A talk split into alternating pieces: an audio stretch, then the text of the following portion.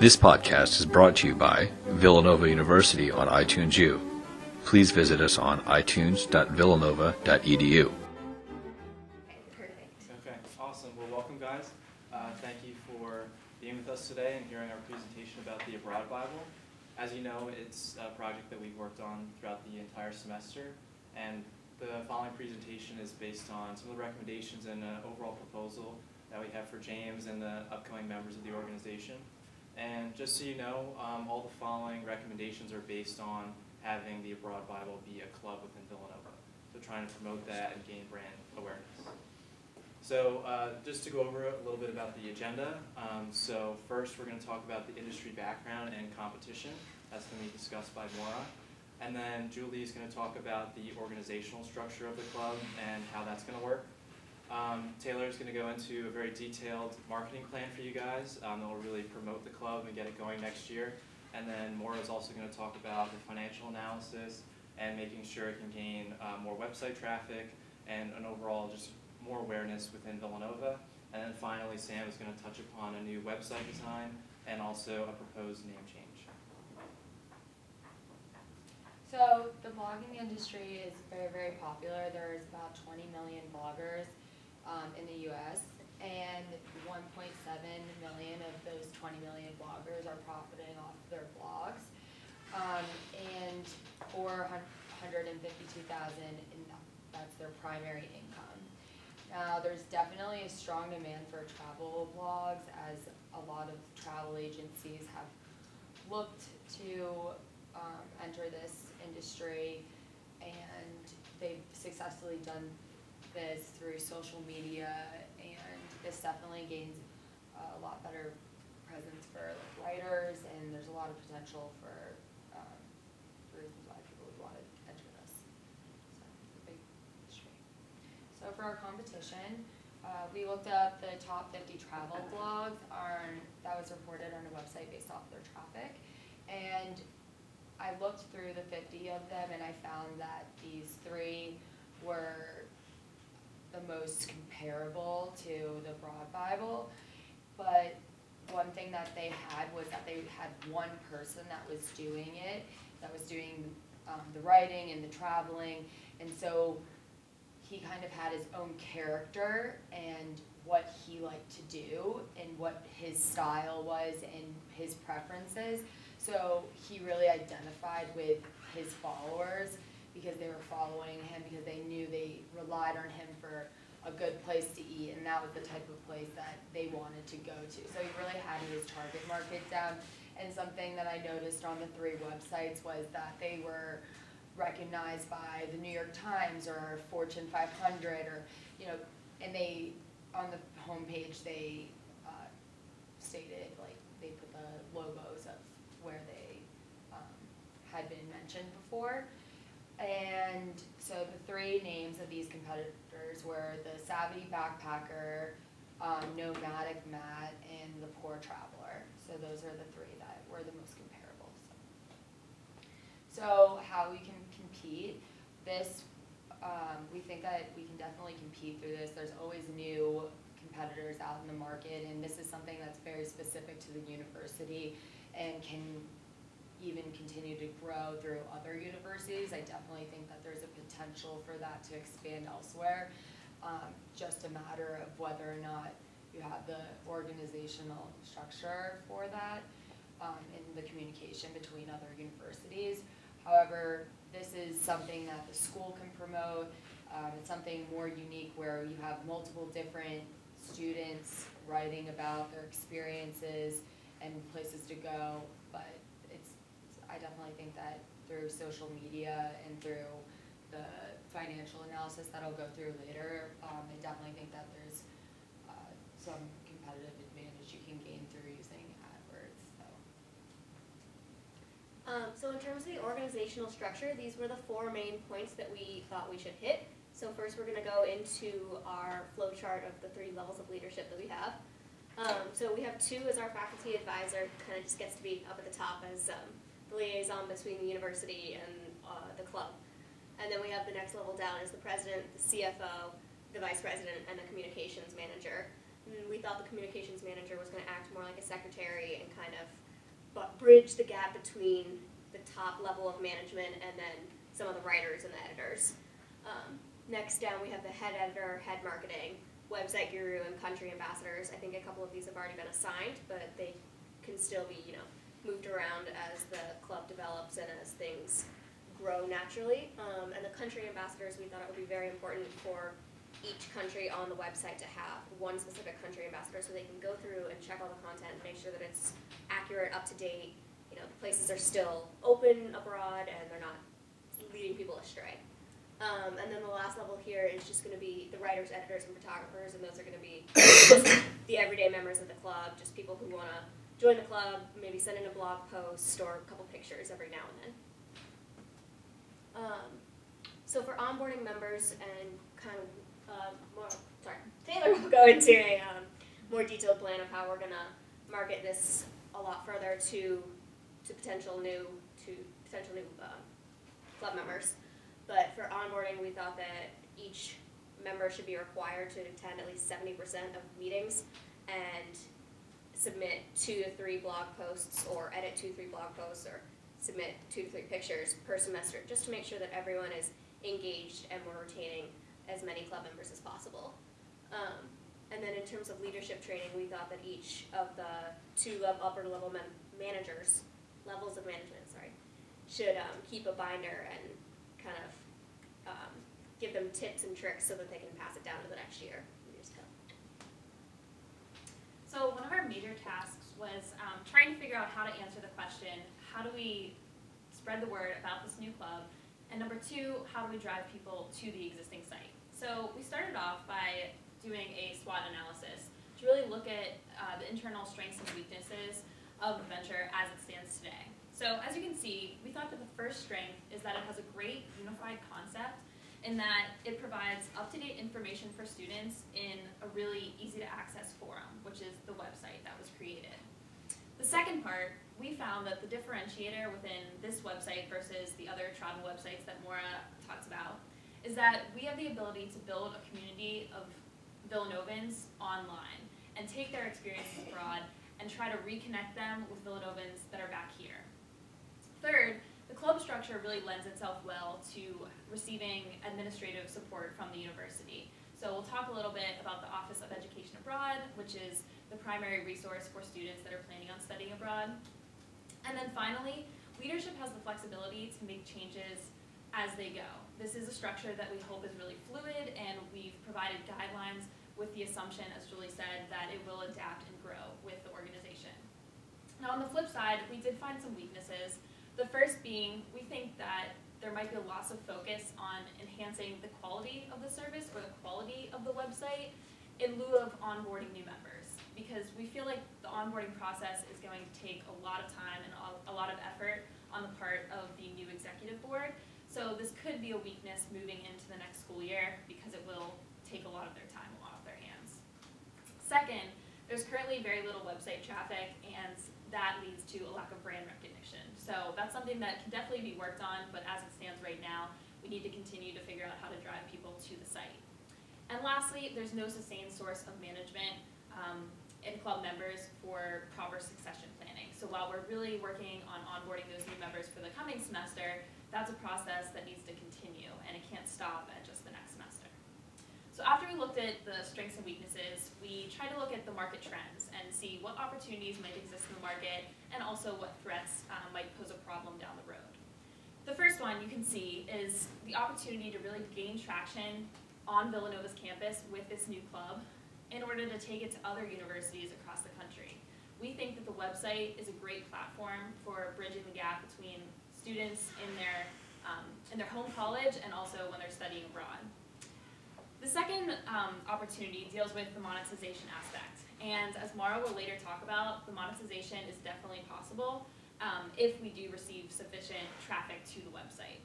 That's something that will ultimately lead, sure, Sorry, go I ahead. don't mean to. Why is the website um, in parentheses? Okay, so this is, yes. We put a disclaimer in the, um, in your paper actually, but we forgot to mention that earlier.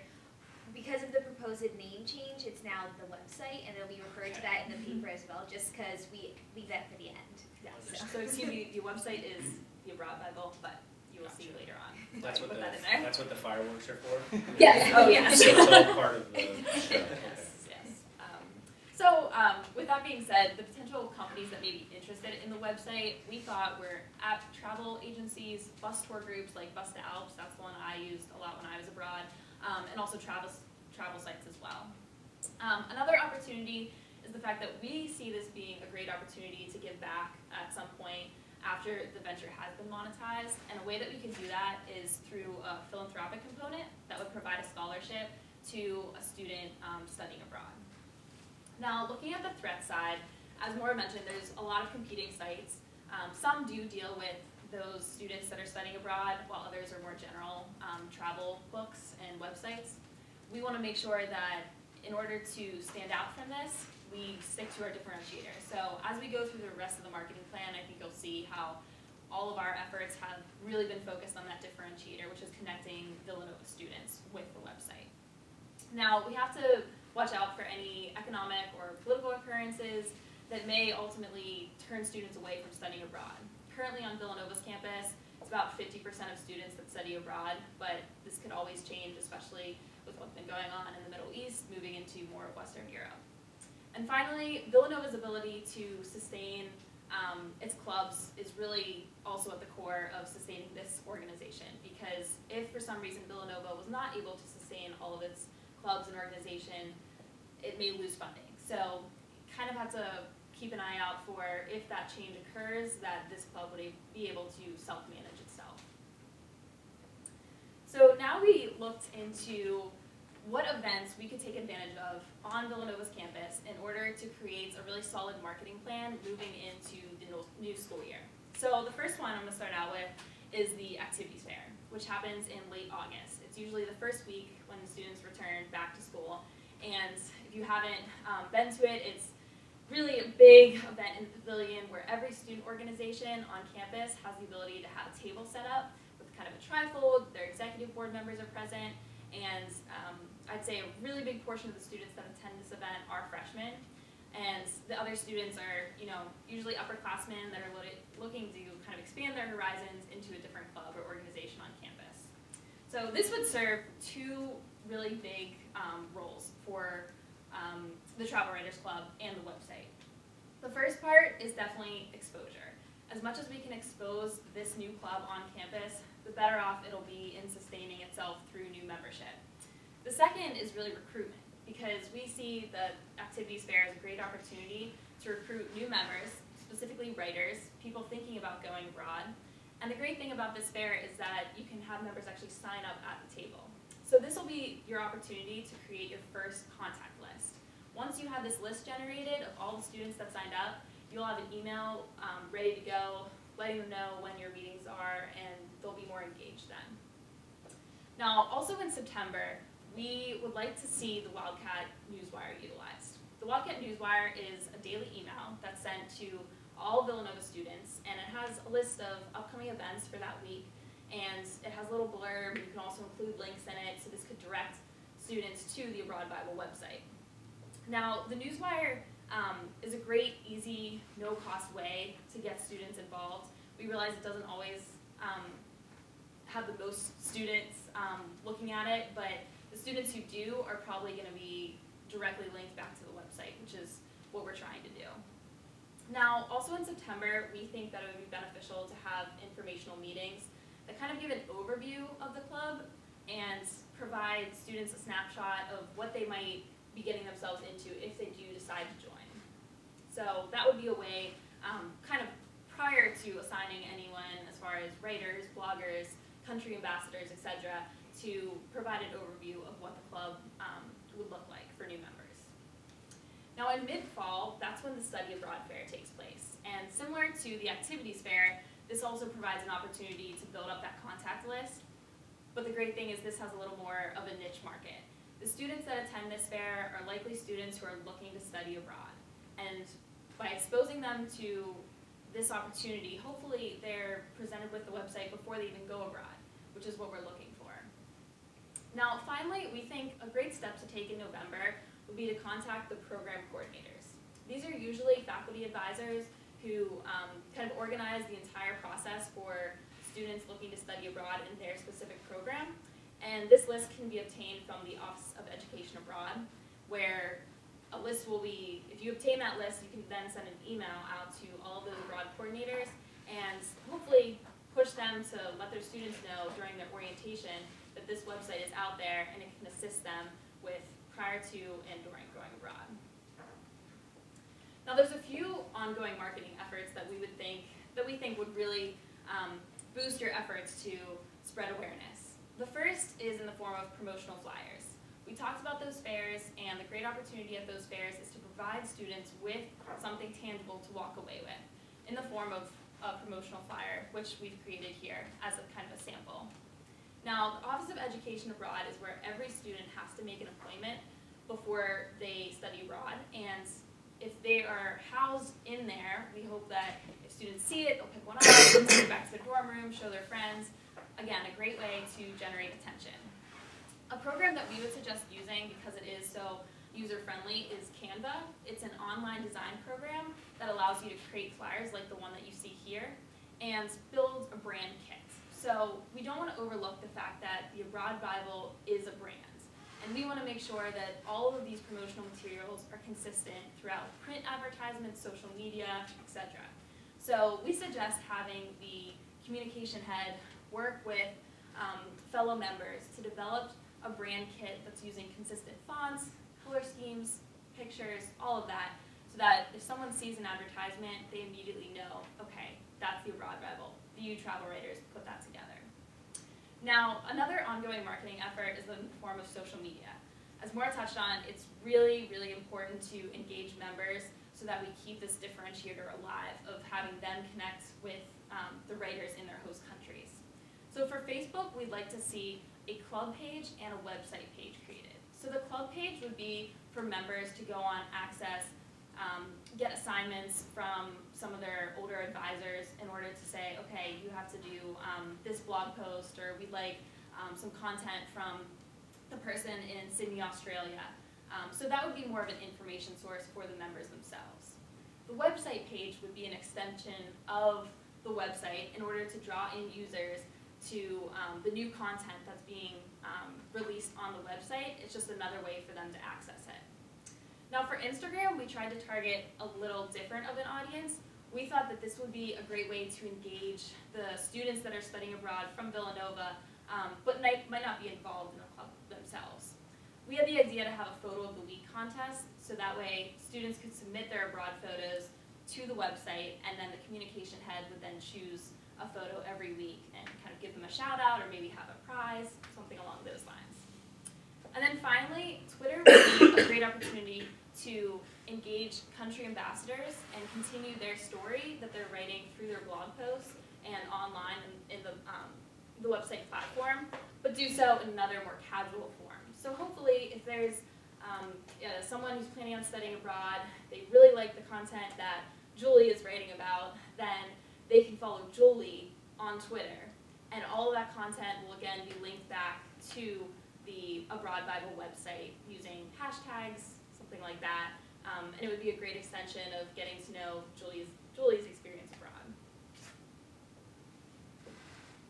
So for the financial analysis, I just want to say that uh, it's definitely worth uh, seeing if we can make this profitable, but I did this all based off of research that I found online, and it's a very hypothetical situation that I use projections for because um, on the website that we're currently using on WordPress, it would only allow me to look at the past month's number of viewers, so like, it, I don't even have like a year's worth of statistics available, because there's a plugin that you have to purchase for WordPress Analytics to have that type of data and to really see the statistics, so I took the number of viewers for the past month and times that by twelve to give a year, to do my projections on a year's basis instead of like in the next two months, because I think that that's what we wanna look at a little bit more, and I just used other,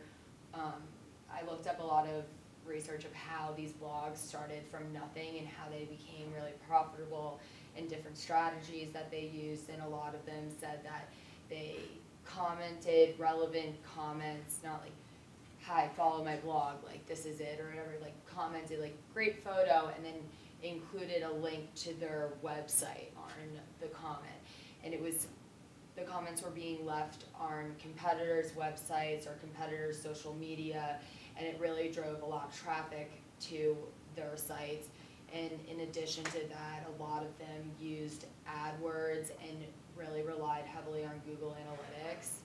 And on top of that, uh, once they really had, um, oh, and they also paid other people to do like a guest post. So like if you got in contact with somebody who had a lot more uh, viewers and a lot more traffic on their website, if you might be able to pay them or they do you a favor and they do a guest post what exactly your blog is and this is kind of introducing you to their followers and see, to see if you gain any traffic that way.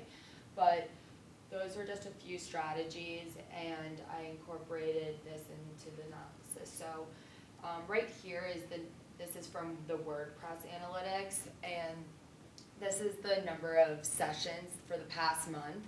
And it's, this is really rough because of the fact that we have been using this. So like, I don't want this to look like, oh, you know, like you definitely have hundred and twenty-six views in the past month. Um, cause I don't know how many of that's coming from our views.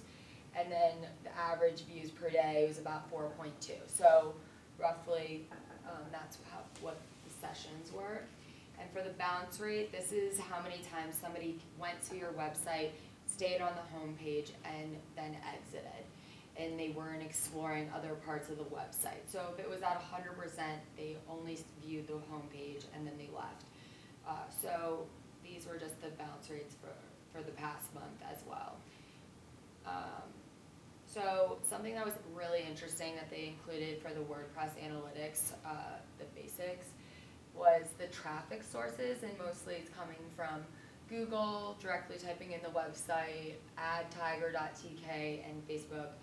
Um, with Facebook being uh, kind of higher, just again, another reason to really emphasize the social media, because that's where your traffic's being driven from, but also Google, that's really where, um, most people are getting to your website from, and so doing Google AdWords like would definitely be, I think, really beneficial and the popular page, most popular page was the homepage, and I think that has to, that correlates a lot with the bounce rates.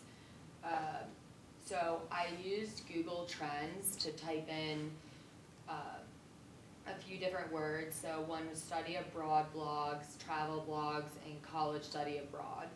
And you can see here that they're pretty cyclical, and if you, if I was actually on Google Trends and you go to the peaks, the peaks are always January and the low is always July, and I think that has to do with uh, the fact that people, that's like right before people leave to stud, to go to their study abroad program.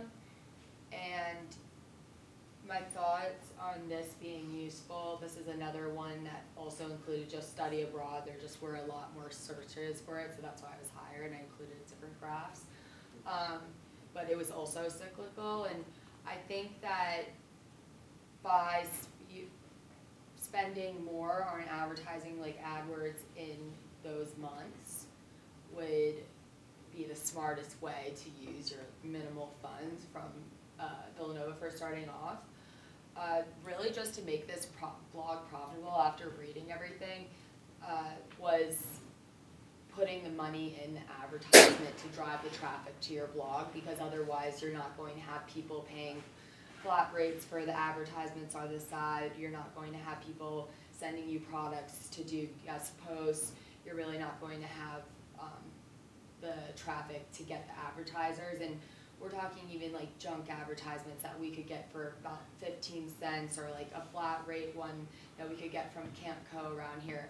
It just have you have to prove that you have like over 2,000 viewers, like or like something like that, where you can go around to local areas around here and say this is a Villanova website, like it's Villanova run, and you really could um, benefit by advertising on here because when they get back, they'll or they'll always remember, oh, like I see Campus Corner advertisement or something. And this is something that they might be interested in doing, even if it was for a small fee, that would be, uh, some, something that would help cover the cost. And, uh, for those Google trend searches, the regional interest was the United States for most of those, so, um, that's also just an, another, like, just backup that, for people studying abroad.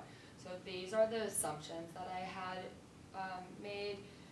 So it said that there is no revenue per session for the first year. And then in addition, additional years, that there would be fifteen cents per session, per one session for, for that.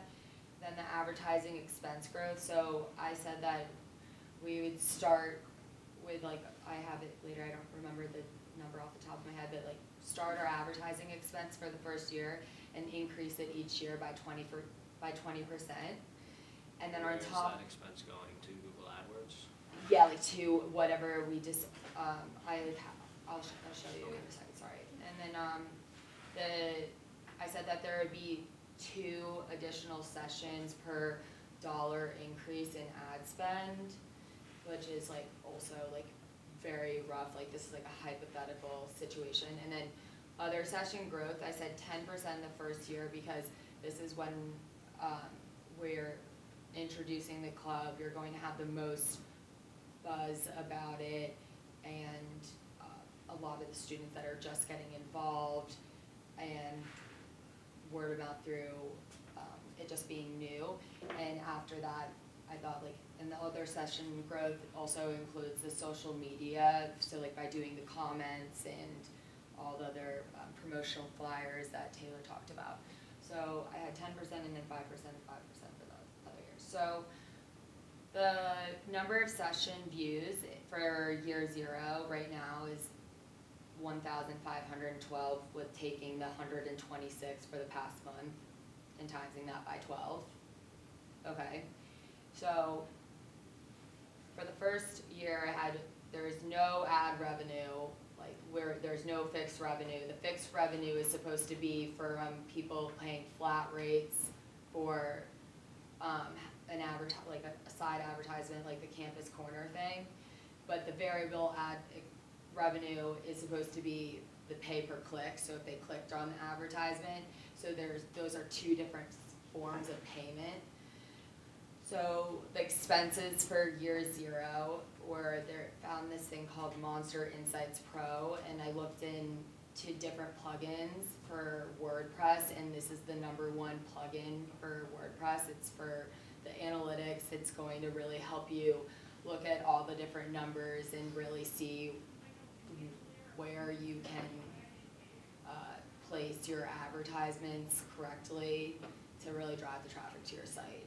And I read reviews on it, and a lot of other bloggers have really found these plugins very helpful, but this is the one that's supposed to be like the one to have. Um, for the domain registration for Destination Abroad, that's the what the website name, sorry, I guess I blew that one, but um, there's a domain registration just for a one-time fee, so that would be eighteen dollars in the first year.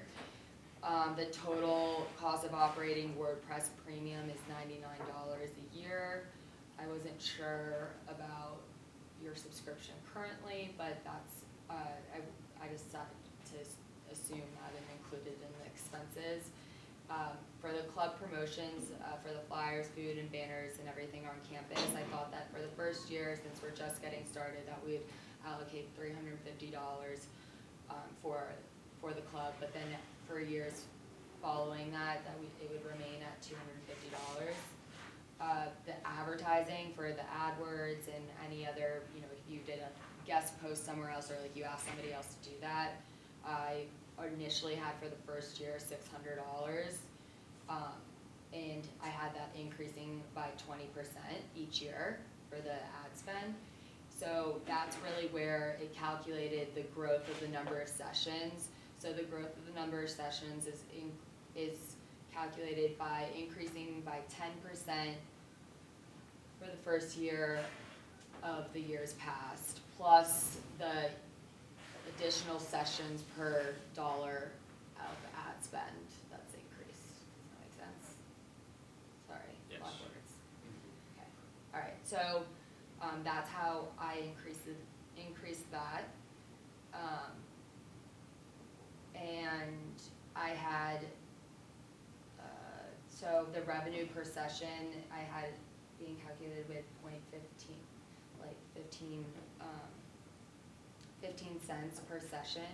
So if you had seven thousand two hundred and eighty-nine of these, and we said that only five percent of those viewers actually clicked on the advertisement.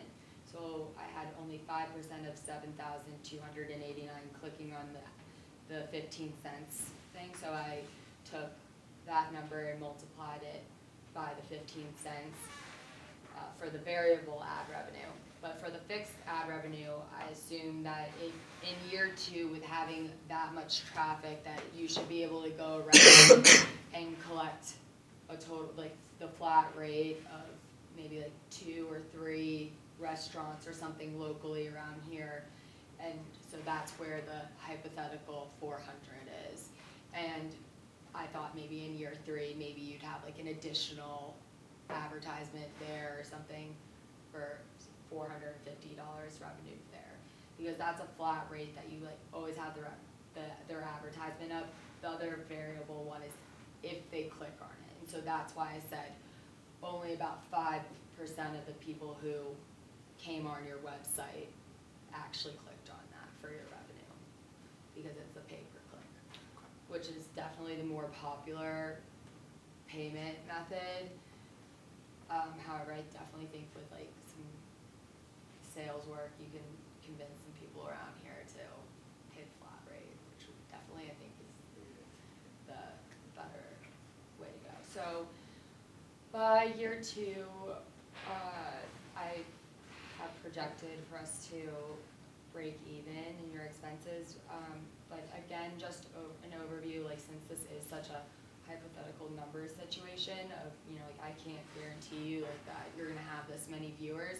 I really just have read a lot of experiences of other bloggers that really wanted to make their blog profitable and they put the money into it and really were active with the comments and the posts on social media and that's what has really gotten theirs too. Like I know some people said that it took them about seven years to really get going. Like all of it was just with time.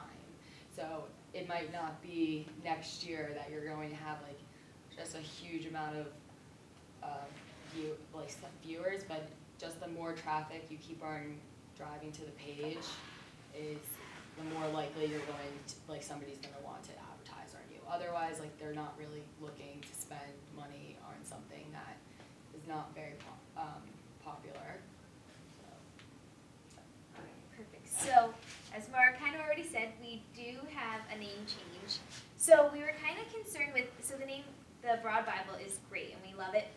We were just kind of concerned that some users, if they search like something like that, or they just type in Bible abroad or like something like that, they might come up with like like churches abroad or like some prayer groups. So we kind of wanted to make sure that your idea was really concise and that it reflected in the name. So we suggested after um, we interviewed a bunch of people, actually a bunch of students and some administrators, and we found that the word abroad should definitely be included in whatever name the website eventually takes on, just because that's something people are going to search for and study abroad or whatever.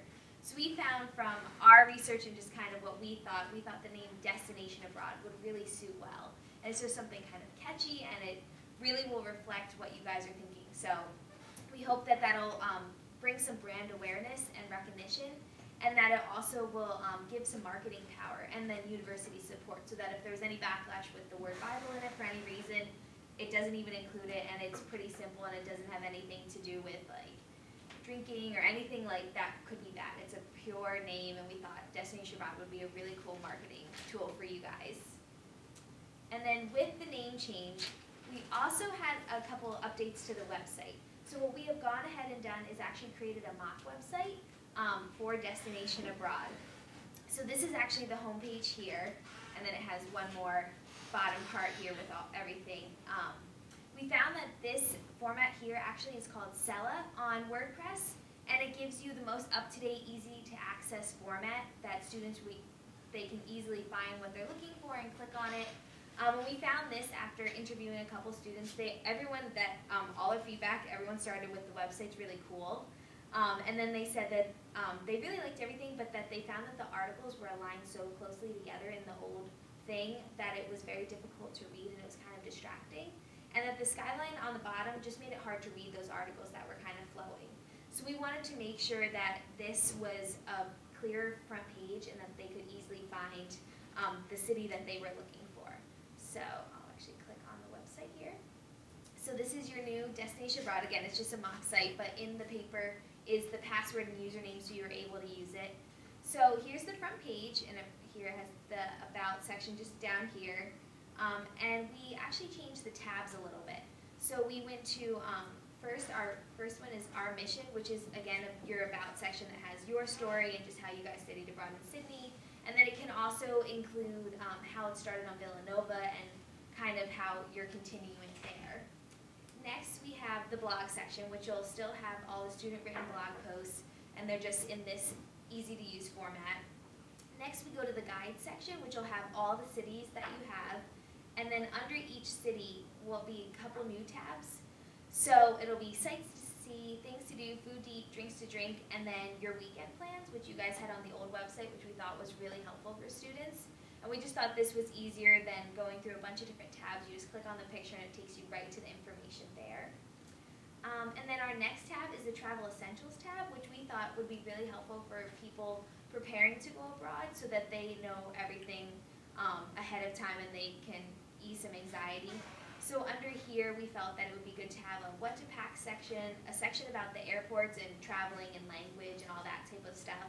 And then cell phones and technology, like what cell phones to bring and like what carrier you should use or like should you buy one there depending on your country. And then banks, currency, and financing kind of have a plan of what you should do before you leave, what you should do then, and how you should set up um, like with your banks ahead of time. And then just some more prep steps that could be like, here's your six month in advance plan, here's your three week plan, here's your week plan, here's your day before, what you need to do, make sure you're all set to go. We just thought that would be a really cool section to have. And then our final section is the join our team tab. So obviously this isn't you guys, but you will add your information. So we just did ourselves. This way people get to know who's writing the post and it'll be about the students and you can see that it's actually written for students by students. So we thought it would be cool to have like it would say who are we, what's our major, what's our favorite city, and what one item would we need if we were stranded on a desert island. So we all just kind of answered our own. So Julie would need coffee, Maura would need ice cream sandwiches, I would need SPF because I'm really Irish, so mm-hmm. we just thought this would be a really cool and fun way to get people engaged with your site. And we think that overall the Abroad Bible is great, but we think that all these improvements can really help your organization, and we hope that you feel the same way. So if you have any questions or comments, please let us know. Thank you. That was awesome. Thank you guys a ton for taking the time to put this together. Uh, I love the suggestions, I love the idea, and I love the emphasis on the connection with Villanova as like a core competency and a, a differentiator. Um, I did have one question on, uh, it's kind of a combo with Maura's calculations and just the general target market. Um, so every time, you know, we gain someone new, they're using this website for the study abroad experience. Uh, and after they finish studying abroad, they tend to, you know, stop using the website. Uh, did you guys think of any ways that we could, you know, pass this on from one person who studied abroad to the next? And, you know, how do we maintain that viewership as opposed to just getting these people for the semester and then losing them again? Um, and do the numbers reflect the fact that some people may not continue to return to the site after Yeah, that? I think a lot of people will have to do with the fact that a lot of people are end up in these programs when they go abroad, and it's you're not it's not just Villanova, like, but they might be posting for Villanova on the Abroad Bible, and but I think if there's something that they're like writing up and really doing something great on it, and they're in a big program, they would tell other people to oh this is what I posted or whatever, you know check this out if they hadn't done that weekend trip yet or they were looking for something. and I think that they would also tell their other friends that are studying abroad in Europe, like, oh, have you looked at this? and so I really think through word of mouth, it would definitely help, I definitely think it's more targeted towards Europe. I think it should, it should be because I studied abroad in Australia as well, and like it is so great. Like absolutely loved it. But I think that there's so many more students that go to Europe and are like traveling in between, and that's where the word of mouth could really happen so much. Where like for the Australia thing, like it's definitely great because there's not that much stuff on it, and I was like doing more like research on the books and local stuff. Um, but I think that there's more potential with like spreading word of mouth there than there is with like more like unique countries to go to. Understood. And if I could just add on to that, we had the opportunity to speak with the founder of the Man Registry, which is um, a website and also a blog combination. And I thought he gave us some really great advice that they also are kind of in a similar position where the target audience is drawn there because they're in a wedding or they're buying for a wedding. And he said the same thing, like how do we attract these same people to remain our customers when they're no longer using this for their own wedding? And he said that the blog aspect of their website has been so instrumental in that because it's continuing to ge- generate relevant content that will continue to connect with its audience past the point of studying abroad in this case. So I think where um, the real, another aspect of the differentiator is that students will go to this when they're preparing to go abroad, they'll go to it during their abroad experience, but they have the blog as kind of a separate entity um, as part of the website that'll enable them to continue to feel engaged with their past abroad experience. Yeah, they'll know it's a resource so if they go back to Europe or they're traveling somewhere else, they can tell their parents about it. Because although it is technically for studying abroad, it's also basic information that you would want to know anytime. So we're hoping that users will just continue to use it afterwards.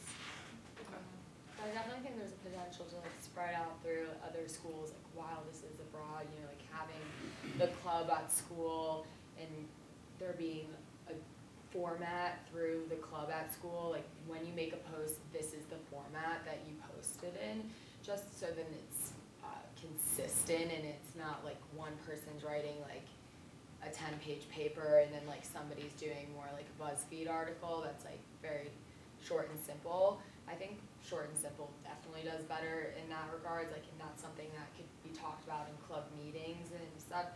But I think that once they're abroad and they're talking to other people and it's very useful, like, somebody else might be interested in getting involved and they might, the person that's already a part of the club might be able to get them involved as well, and they go to another university, and they might be able to start it, or, you know, do some sort of correlation, or whatever, like, some communication there.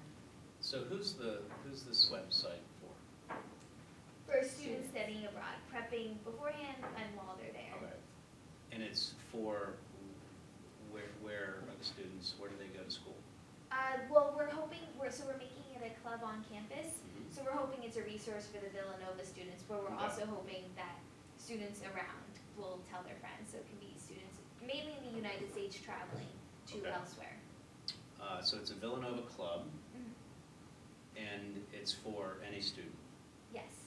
Uh, It's for students that are traveling abroad, so I Traveling. mean, this, the target market is definitely very large in the United States, like with the Google Trends that I searched, a lot of people are searching it, and if you look at statistics on many universities' websites, they'll say like fifty percent of our students study abroad, or thirty percent of our students study abroad, so like, there is definitely a huge market for this, it's just about more so finding, uh, the- within the, that target market, who's looking for these references.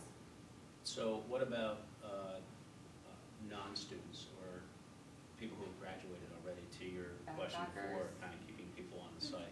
You just want to keep it for students? Oh, no, that's Is what that- we were just saying. We're hoping that um, people will use it. You'll tell your friends, you'll tell your parents, or once you graduate, you still know it's a resource that you can use when planning a trip.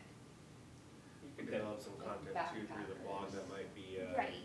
you know, so you're, you know, missing your study abroad experience, or, you know, it might be cool for you, Yeah, five years after I was in city, like getting to go back and some, you know, other reflections like that. uh, I think that's what you were getting at with talking about the man registry blog, like other ways that they can provide content that it might not be at the core of what they're selling or gifts for dudes, right? You know?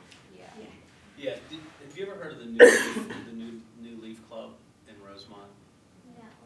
Okay, so in Rosemont, it's behind St. Thomas and Villanova, it's on Montrose Avenue, this little, this little, this nondescript s- street, you know where Lifties is? Yeah. You must, right? So, you go there for hamburgers, right? Um, so right behind that is this thing called a New Leaf Club. And it says it's for kids who are under twenty-one, but then it also says it's for adults too. Uh, but only sometimes it's for adults, and another times it's for kids.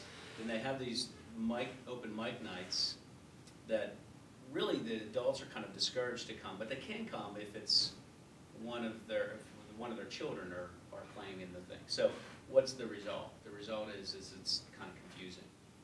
Yeah. Because it's like, what, I, literally, we went in there, uh, and said like, so, I don't understand, who's supposed to come here?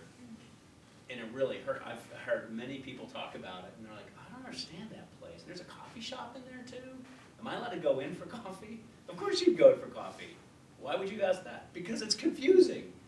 The point is, is that you have to make sure, like I'm asking you, is this a Villanova, so it's a Villanova club, it's a club, but it's for any student, but it could be for students that are, you know, I think it's post-student. written, like, it's going to start off as But you have to be, it written. has to be clear, Yes. right? It has to be clear, and it wasn't clear to me necessarily in the presentation, uh, but it has to be hundred percent clear. And if it needs to be extended, expanded to, hey, this is for anyone, and then you have, uh, here's for students and here's for non-students or something, whatever it is, it has to be clear.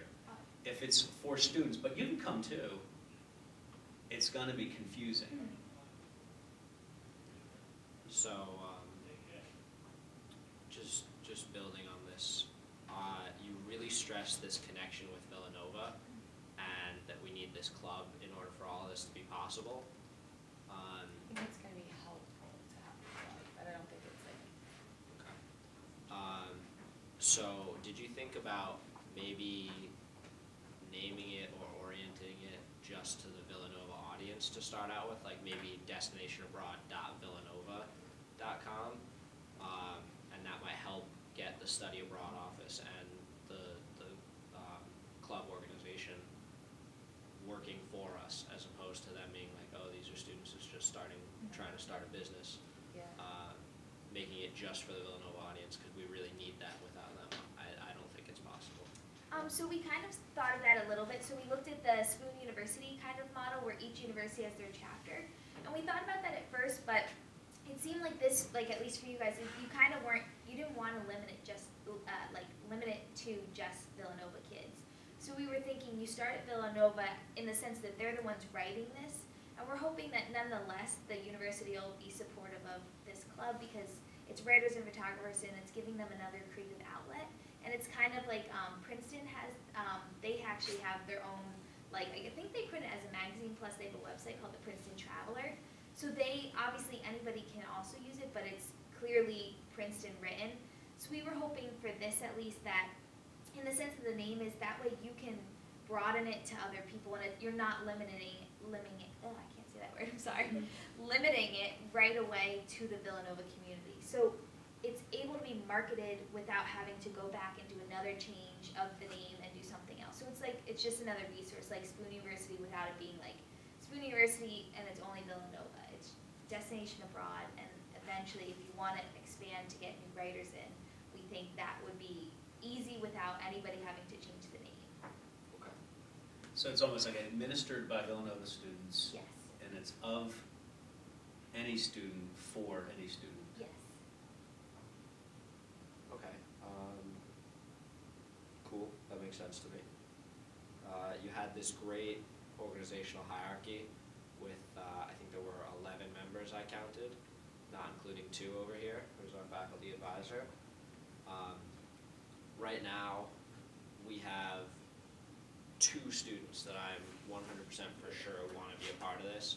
And then there's a whole group of others who I know Maura talked to in a sorority, and there's there's, others who are planning on studying abroad and have studied abroad, who are hesitant to join until we get like this, the club official and the connection with the study abroad office. I think it, it has a lot to do with the fact that they feel that they're gonna waste their time on something that, that students are just working on and, you know, may not be anything in the future. How do we, you know, ramp up this plan slowly to maybe not having a full team right at the start? Um, being able to do all of these tasks at once, like you have a lot of things that need to get done next semester when we come back. If we have a team of maybe two or three people when we come back, um, and they're not gonna be able to accomplish these things, how do we tailor that plan to the team size? So what are the most important roles for those people to take on? And then, and then that would be, uh, you know, as they're recruiting in the writers and those different. I would, furthermore, I would say instead of the roles, I would say the tasks that need to be done. I was a founder of a business fraternity at my school, uh, at Penn State, and it didn't exist. at the time. And the only thing we did, it's now thriving and it's doing really well, and it's probably the top, uh, uh, independent, like, non-fraternity, fraternity uh, for both uh, men and women, um, on the campus now. And we started out by selling um, chocolate bars that we ended up mostly eating and then uh, coming up with money from our parents to, to make, make whole of what we ate.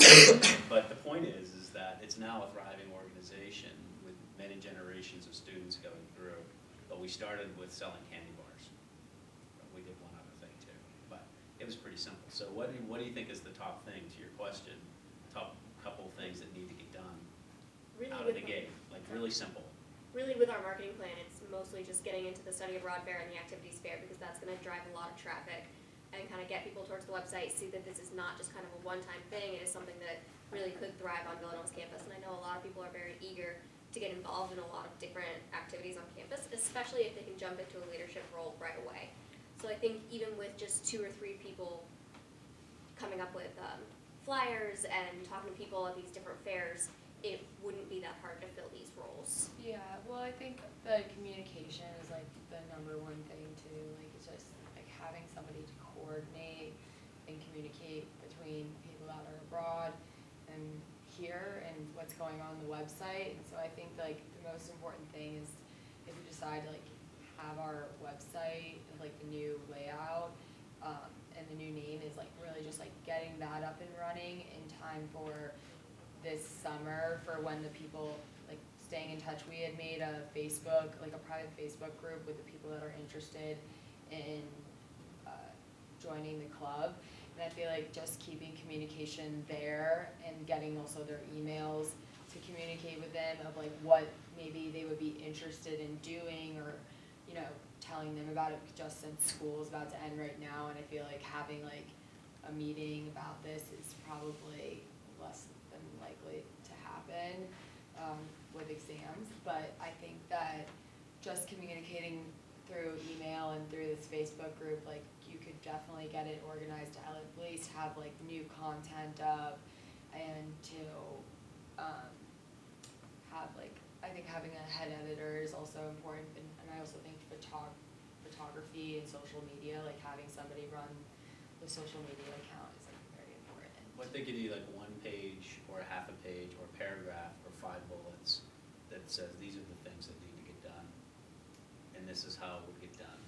Um, Because then otherwise, like you said, uh, we're getting content, but but what exactly is involved in that? So if you have two people that are uh, ready to pick up the ball, uh, I think it would behoove you to um, hand feed them that information and just make it as simple as possible. Um, the, the two people, just to give you more context, we have one person, Nick Ronan, who some of you guys have met. He really wants to be involved with the writers and editing, so he's taken on the challenge of organizing any new writer that wants to come in and work with this and getting their articles uploaded to the website. And then we have someone else named Dennis who wants to do marketing, but he's not sure what direction to so this is gonna be really helpful for him. Are there any things that you see outside of those roles that are absolutely essential that we get done? Um, I love the revamp to the website. but I don't know if that's essential in order to keep it alive Yeah. right now. Right. Um, like the name change, I think, is something that needs to get I done. think have somebody, yeah, do the name change, but I think that really just, uh, maybe coming up with a format of how that they're, how they're supposed to be writing content and communicating with the people who have signed up for the club, for like how they should be posting is definitely what's really essential right now. Nick's gonna And take then care of maybe that. like talk to any of them about, um, you know, I think a time to have the club promoted on campus next would not be until maybe even October, or November, because when you come back in August, you know, everyone's going, the people that are already abroad are, have left. Maybe in October or November, people are kind of getting prepared to go for their, their next study abroad for people who are going to go in the spring, which is definitely less popular than the fall at Villanova. However, I think that, um, maybe like having a meeting with some of those people then and really get, starting to get the club organized, uh, then and even taking any of the people who have studied abroad from the past in January and kind of coming together and having. But I think just that the communication is really key in doing I have a question, where, where are you right now, Lynn, with the approval process on the, um, getting it to, uh, approval to be a club? Um, I have three emails out to JJ Brown, and he suggested that we may be able to meet, but hasn't responded to me. So, two, I'm gonna need your help in pushing that. Uh, he, he seems kinda not that excited about chatting to me about this. I think, Has he Giving given you a reason why, or has he given like a? no, he's been, been very, uh, avoidant to give me an answer. So you on mean the anything. non-response is, is the clue? Yeah, Okay, yeah. Not getting back big. Yeah, so I think this will help him understand what we're really looking to do with this and how it can, you know, be something that, You guys have a PDF version of this as well? Yes, Yes. yeah, I can email that out. I have a question, if I were an administrator, I might think, and this is, you know, a Catholic university, I might think, how are you gonna control some of the content? Or how are you gonna make sure that it's not inappropriate? Um, if I wanted, if I was gonna have something associated with the university, I'd wanna feel comfortable with how you're gonna flag things, or who's gonna police it, who's gonna oversee it, so there's not, you know, drunken, crazy, uh, parties and things that are on there. Um, what, what's, So the protocol kind of with that will be, um, obviously the president and CEO, like, all the head guys will know that that's not acceptable and they'll be the editors, they'll be looking for that and two is also the faculty advisor, so we know that none of that will be allowed. So like, one section that we were kind of like iffy about was just like, I wrote drinks to drink as one of the things, but obviously it's legal over there, but there also could be a disclaimer like, if you're twenty-one or like something like that, and it would be nothing inappropriate, it would just be like, here's like this great But how, how, sorry, how are you gonna make sure that that, that inappropriate content isn't up there? So, Uh, the editors. say, The okay, editors, so the the editors, editor. the- how do you know, what's the ground rules? Do you have, is there a set of ground rules that says, okay, this is appropriate, this is? Right, there would be, so we're There- hoping okay, that so- what the, We're saying like the two leaders- peop, the two leaders would definitely be like the ones that would look at all the content and edit it and delete anything that was inappropriate. And yes, like there aren't any like guidelines exactly that are written down right now, but I think that they would have enough sense of what is appropriate and what is not appropriate of what a university would wanna be associated with. Does with. the newspaper have any, the Villanova, do they have any sort of community standards or anything like that that you guys were able to uncover or see something like that? we That would be an not easy cover. solution, would be to adopt. That's Yeah. what I was thinking, that it would be very similar to the Villanovan, um, in that I'm not sure what the current guidelines are, but I think like Sam was alluding to, it is that system of checks and balances, because it's not like the person that's writing the paper is publishing it. We're Right, I saying, think, yeah, I think the system to prevent mm-hmm. the bad content from getting up is, is in place. It makes sense having an editor, people wouldn't just be able to do live posts. But I think without putting comments in Bill's mouth, the, the questions around, oh, is there, is there some type of community standard that already exists for Villanova that the destination abroad could adopt? Or is there, is that one of the tasks that the leaders need create something in order to, to move forward, is that, yeah. is Yeah, that- but, I- but, I- Yeah. but I would say though, if you're, if I'm sitting down, what's, what's the guy's name? J J? uh, JJ Brown's the club JJ.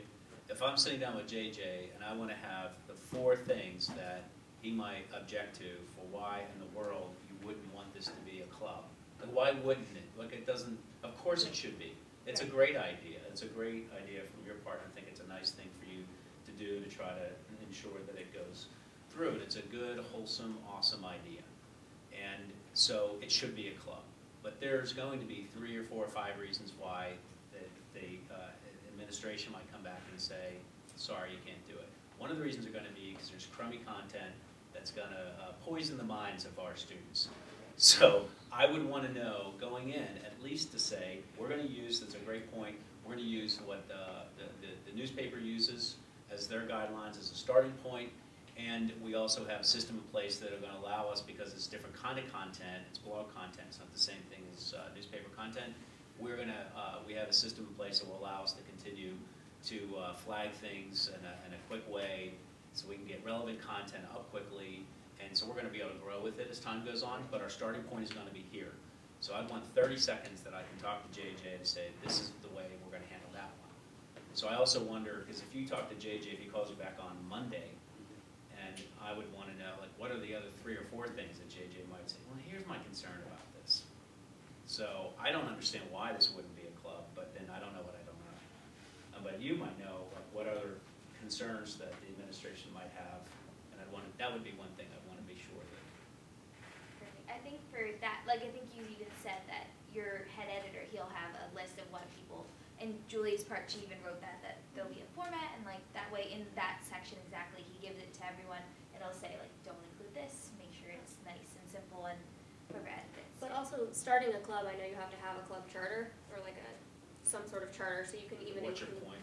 include in. What's the, the, the- the charter meaning, like, what's the, what's the point of the club? or- Yeah, but you can Right, also exactly. include rules in there about like, we promise not to post inappropriate content, and that can kind of police even the head editor, and through the system, it's gonna, it's gonna make sure that nothing bad gets put on the website. Mhm. And that gives the, Gives the school Well, kind of peace of exactly. mind, where, the- and then they can say if there's a violation.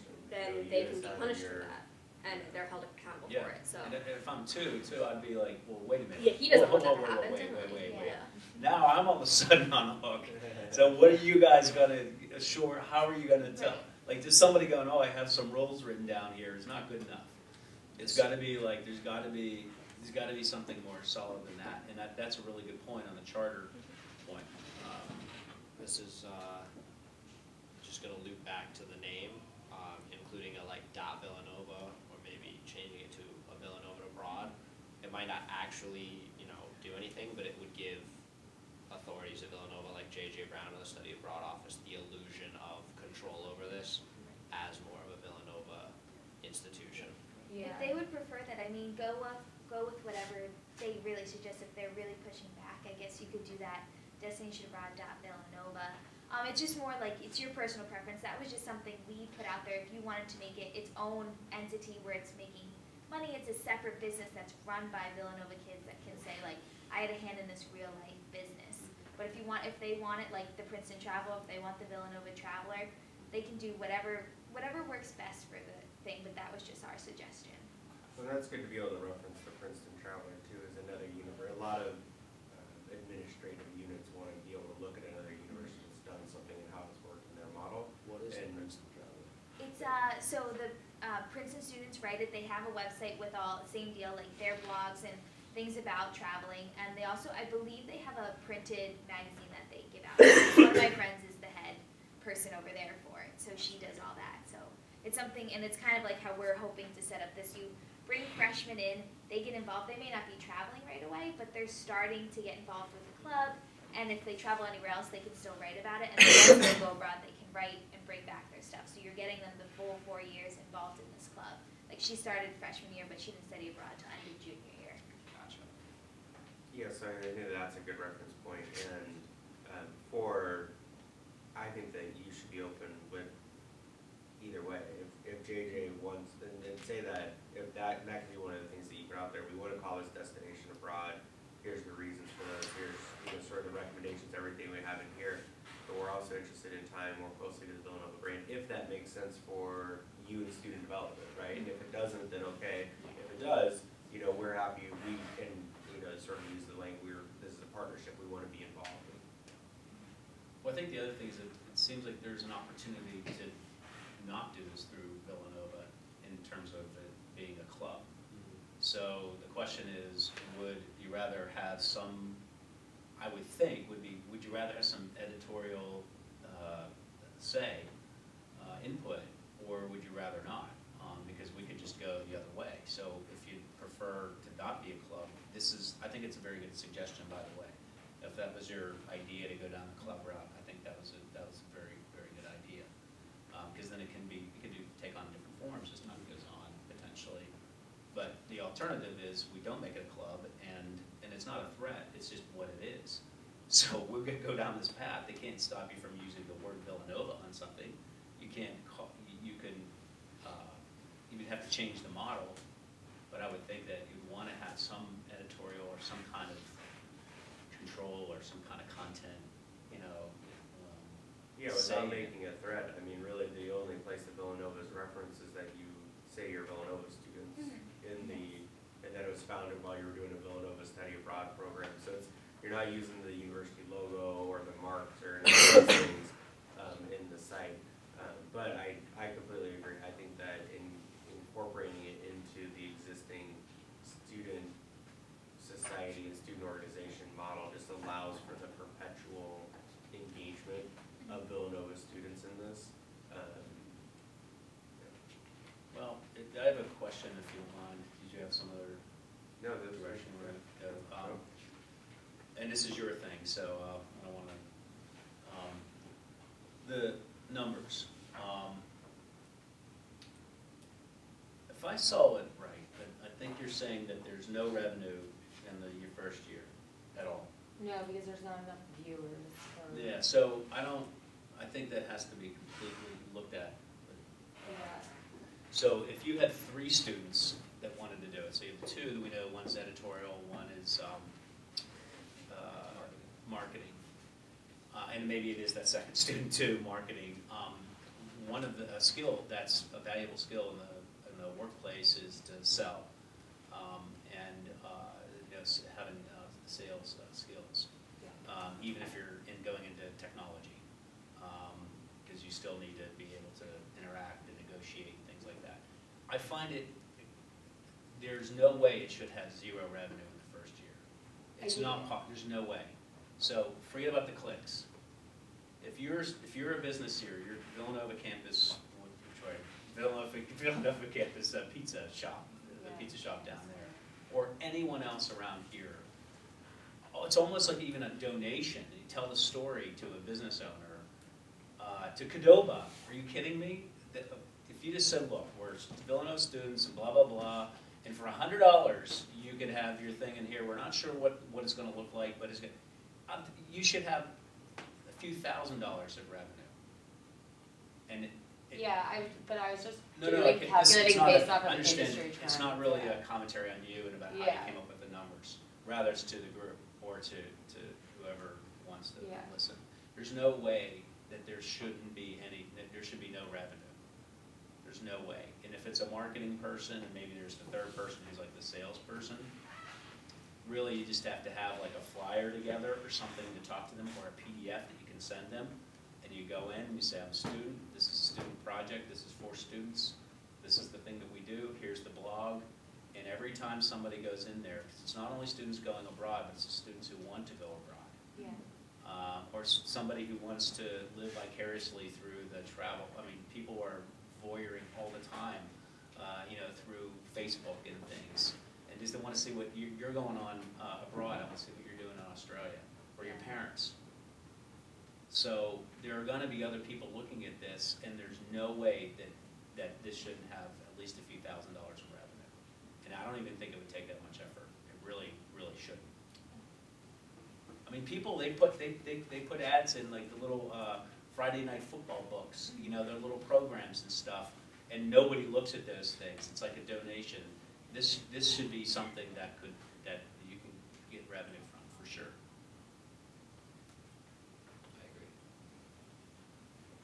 Um,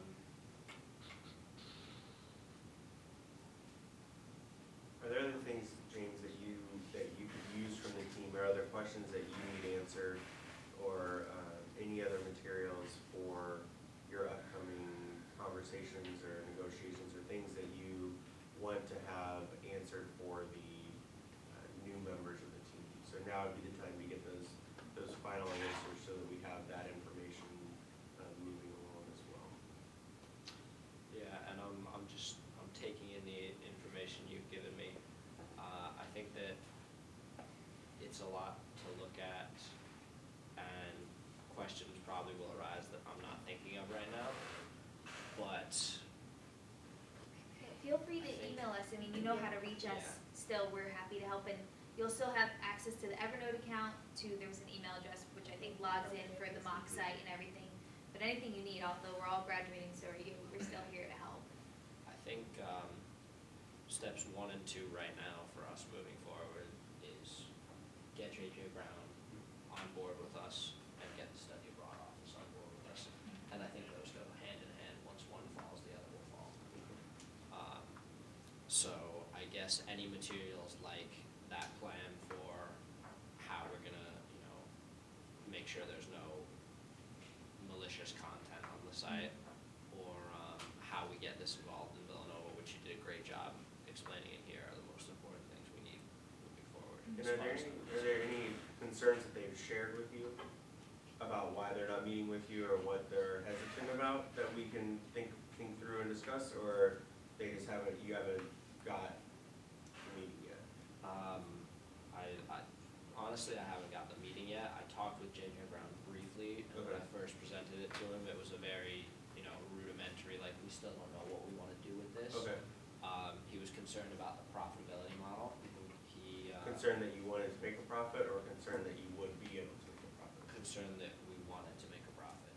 Um, Did you mention just, um, did you mention that, well, the whole point of the profit thing is to hopefully, like we had talked about, go back into a scholarship for students studying abroad. yes. So it all goes back I into the love school. And we were thinking even like to make more money with, like, besides just marketing, is like, you can have shirts like that you sell through your club. So it's just fundraising so that you Yeah, get the create website it as a going. Yeah, fundraising model versus. a exactly. profit So it's not Yeah. like So profit. that's the is- better yeah, language to yeah. use. So- So it's going back Good, yes, all goes back to the Can, university. can students make money, like, I mean, can they, you know, you can work at the university, uh, in a, in somewhere in a library, for example. I think there's a Is lot of rules and Yeah, regulations. Yeah. they may not be into that. Yeah. Are Yeah. you allowed to do things under the table? Just kidding.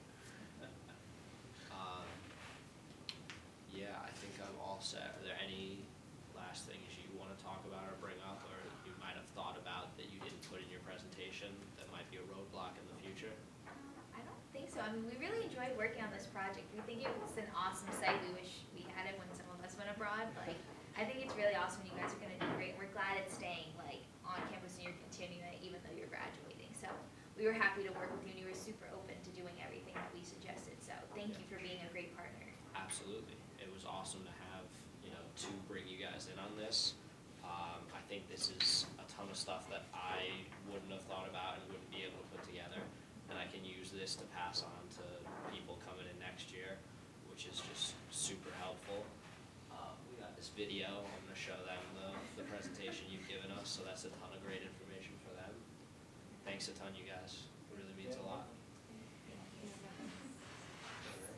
Yeah, so you guys, semester, it's been really neat to see you really jump in on this and on the fidget bracelet, both of these projects, and really contribute so much to these ideas and really help bring them along and, and put the materials in place that uh, it's an interesting position to be in, in that you are the ones that will execute these things and ensure that they take life and that they, they happen for, you know, both fidget and for uh, the, the website um, here, but it's exciting uh, how much you guys uh, jumped into that. And we're supportive of the ideas and worked closely with James, and uh, we're open to suggestions. And, and to hear today in your final presentation, uh, you reflecting back on the whole reason we bring in and we select the speakers that we're bringing in, people like Bill, people like Chris from the man registry, is to help you guys move along. So to see how some of those conversations have helped you, you know, uh, format this and come up with ideas really, really great. And James, thank you for being, for bringing the, for creating this, first and foremost. But then to have the idea to think so much, you know, beyond yourself and your, your co-founders of how do you really create this great thing for Villanova moving forward is awesome. I'm glad you uh, took it in Awesome. And Bill, thanks for being, being the bookend and beginning and end with this guy. right. So. Well, I just have a, just a couple of quick comments. Uh, the couple times that we're together with you, all very professional and respectful and when people ask me, why do I do anything with Villanova, when I do, some of what I do with Villanova, um, it always comes back to the students. So I've been doing this now, and one way, I've actually taught a, a class for a while and then kind of gone in and out of things, but the only reason is for the students. So because of you, I want to do it again. Um, if you weren't you, I may not want to do it again because I don't get paid anything for it, of course. Um, so I appreciate that. I thought the presentation was good. I thought the SWOT analysis was particularly good, and I thought you did a very good job at thinking it through as well as presenting it. Um, I think that the, uh, when you went through the organistru- the organizational structure, that was good. Something to think about, of course, is like, how do you start training those first and then get to that, to that point in prioritizing. I think the, uh, on the number side, um, I think what was particularly good is, um, looking, and insightful, was looking at the insights and, and looking at, um, you know, the, the, uh, the cyclical, uh, and, and the advice to advertisers, uh, at the, at the high point, uh, and kind of taking, taking through those, those charts and those graphs, they were very good. I thought that was, uh, something that, uh, everyone wouldn't have necessarily picked up on. Um, I think, uh, yeah, so I think that's, that's all good, so I I appreciate it.